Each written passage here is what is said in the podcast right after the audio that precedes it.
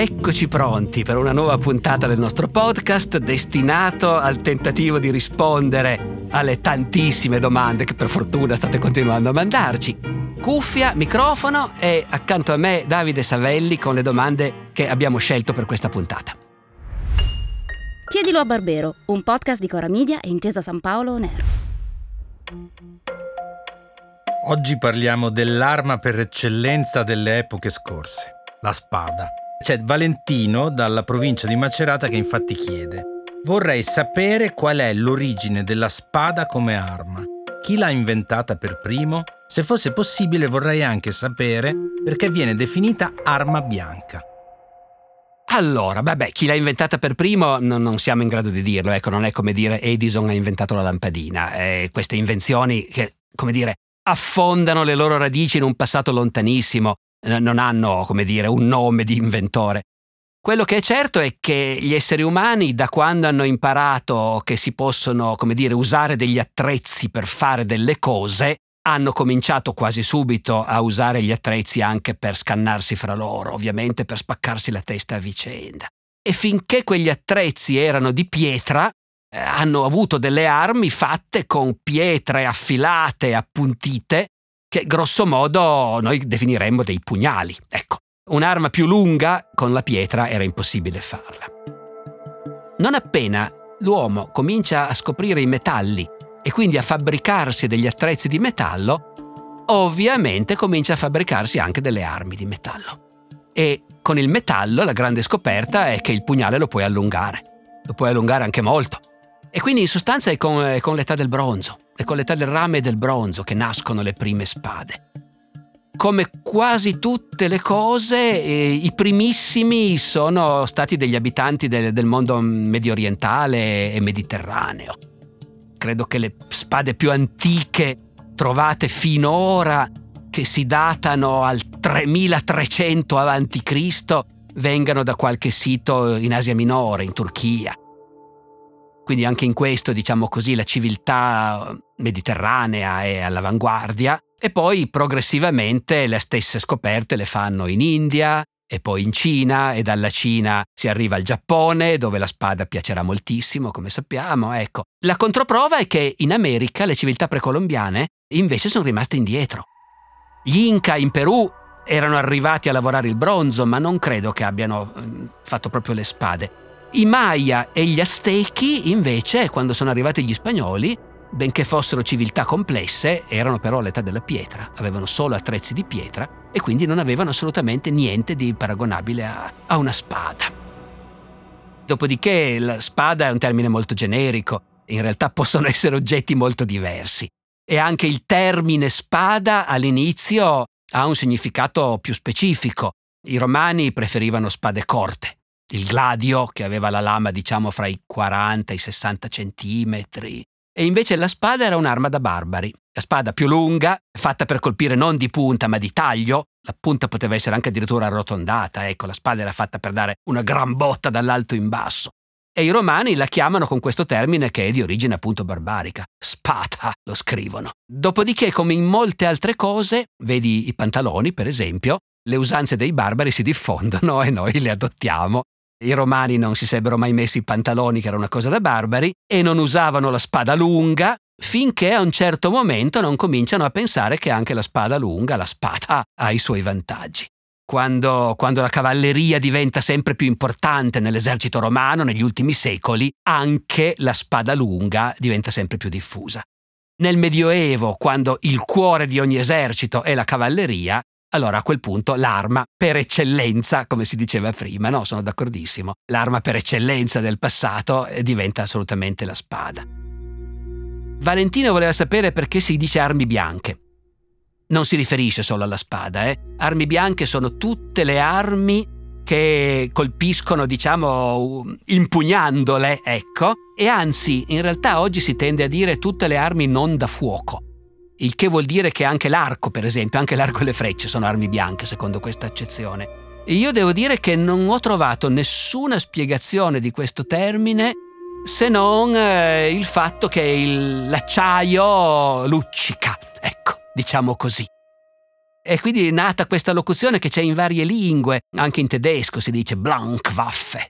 In inglese non si dice, o meglio, si dice white weapons, ma è una traduzione, cioè si usa solo nelle traduzioni, non è una locuzione originaria dell'inglese, ecco.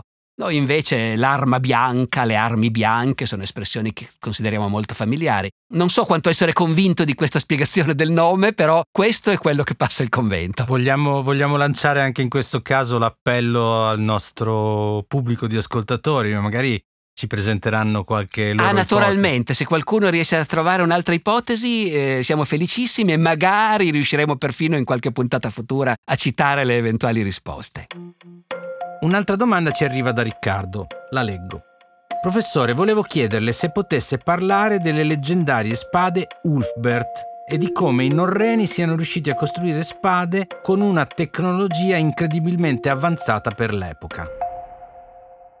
Ah, questa è una storia molto interessante. Dunque, queste spade sono un gruppo di circa 170 spade di epoca medievale, databili fra il IX e l'undicesimo secolo, quindi nel pieno del Medioevo, che sono state trovate un po' dappertutto in Europa, ma soprattutto nell'Europa settentrionale. E queste spade hanno un'iscrizione sulla lama.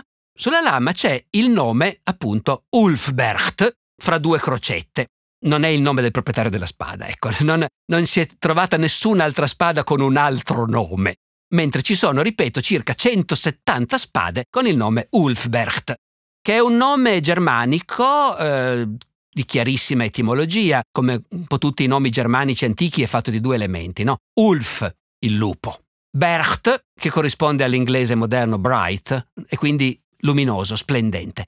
Quindi Ulfbert vuol dire qualcosa come splendido come un lupo. È un nome, e va bene. Questo nome è stato iscritto dai fabbricanti su un gran numero, centinaia di spade prodotte nel Medioevo. Anche se sono state trovate in gran parte in Scandinavia e sul Baltico, in realtà non si pensa che siano stati i norreni, cioè i vichinghi, diciamo così per capirci, a fabbricarle pensa che siano state fabbricate nel mondo franco, ecco, nell'impero carolingio. Eh, fra l'altro il nome Ulfbert in quella forma non è un nome scandinavo, è un nome franco, ecco. Come mai allora ne troviamo così tante nel nord? Il motivo è questo. Non è che i vichinghi le usavano più degli altri queste spade, probabilmente le usavano tutti. Ma i vichinghi, che erano ancora pagani, seppellivano le spade con i guerrieri nella loro tomba. I franchi cristiani non lo facevano più, avendo intuito che nell'altra vita la spada non ti serve più.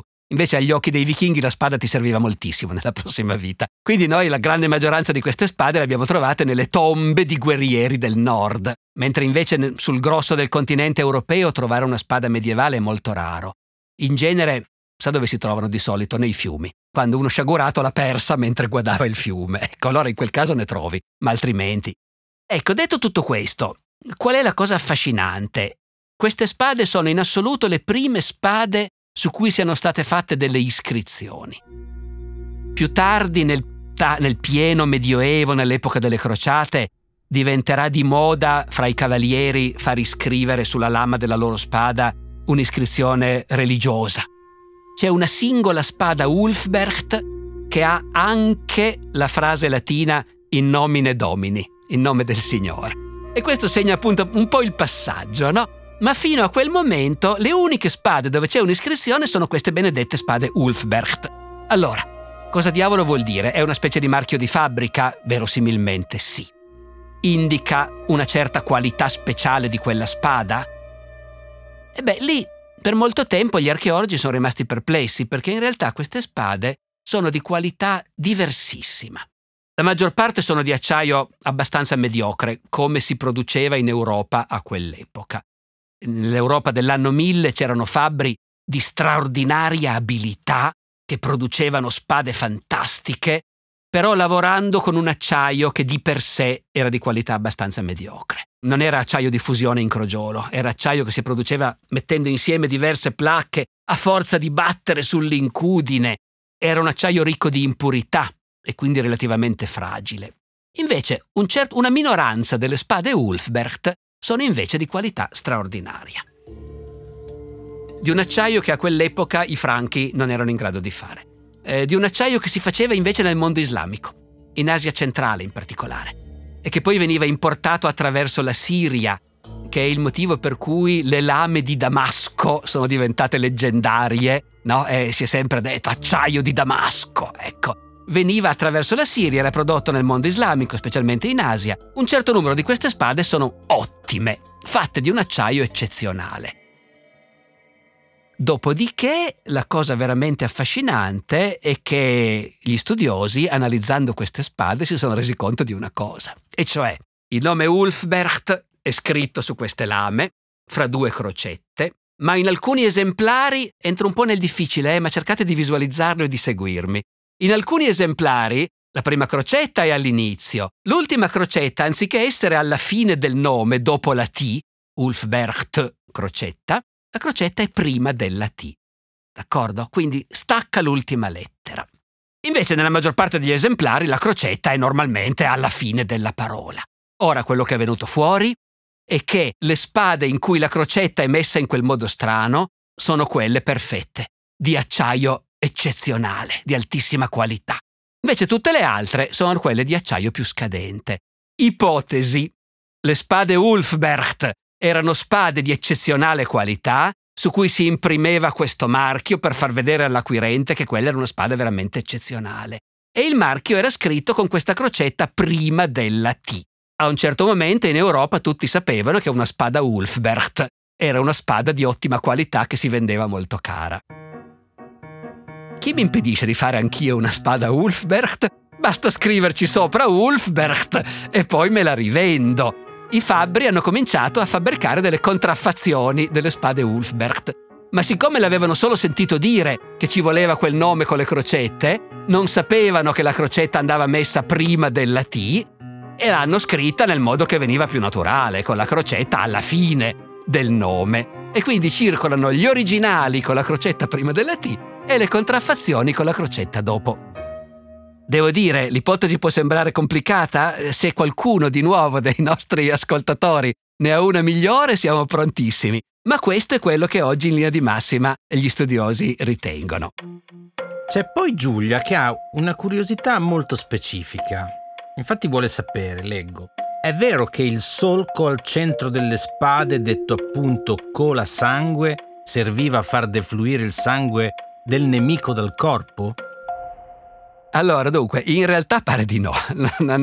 Gli esperti di spade si mettono a ridere quando, quando sentono questa cosa, che però è diffusissima. Eh? Infatti, il nome cola sangue o scola sangue è assolutamente corrente.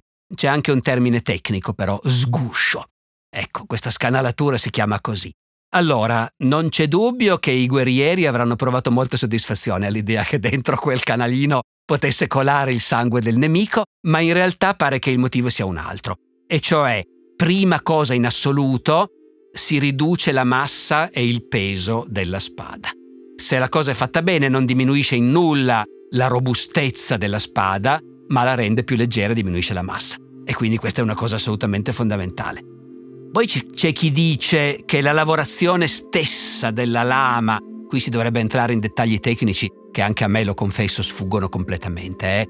Mm, la tecnica non è uno degli ambiti in cui io mi sento più a mio agio e quindi no, qui, qui mi fermo, però si dice che appunto la lavorazione stessa del cuore della lama venga favorita dalla, dalla, presenza di questa canalina e c'è anche chi si avvicina un po' di più all'idea del colare il sangue e cioè pensa all'attrito che la spada produce quando penetra in un corpo e quando poi devi estrarla. Vero è però che dobbiamo fare attenzione perché noi l'idea che la spada la si usa per infilzare il nemico ce l'abbiamo, come dire, dai tre moschettieri fondamentalmente e dai film di cappa e spada.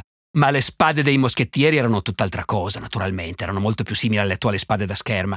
La spada di un cavaliere medievale che aveva la sua scanalatura non veniva usata per infilzare, appunto, ma per dare botte da orbi, dall'alto in basso, se possibile, sulla zucca dell'avversario.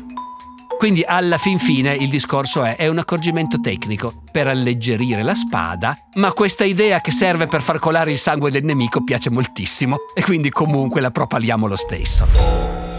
E con questa puntata di sangue scolasangue, Eh, sbudellamenti. farà la gioia di Fiorello che presto tornerà ad imitarla. Tempo scaduto, professore. Santo cielo, no, che Fiorello abbia pietà. Bene, grazie a tutti e alla prossima. E a conclusione di questa puntata, il risultato di una breve ricerca online. Ci siamo infatti domandati quante spade nella roccia siano presenti in Italia e ne abbiamo contate 5. La più famosa è certamente quella di San Galgano, risalente al XII secolo, situata in provincia di Siena, nei pressi dell'omonima abbazia, o meglio dei suoi resti, che meritano senz'altro una visita. Un'altra spada che si presume risalga all'epoca dei Templari la si trova in Lazio tra le vette del Terminillo sul sentiero del Planetario, in località Cinque Confini. Una terza lama nella roccia invece in Liguria sul monte Gifarco e anch'essa si narra sarebbe stata conficcata da San Galgano al ritorno dalle crociate. In Veneto, a Tonezza del Cimone, esiste un sentiero Excalibur, 3 km molto piacevoli, percorribili anche d'inverno con le ciaspole ai piedi, che permette di arrivare a una spada che nulla ha di storico, ma diverte molto i bambini. Come del resto nulla di storico ha la quinta delle nostre spade, conficcata nelle rocce del lago del Barbellino in provincia di Bergamo, da un guardiacaccia qualche anno fa. Se avete altre spade nella roccia da segnalare, non vi resta che scriverci.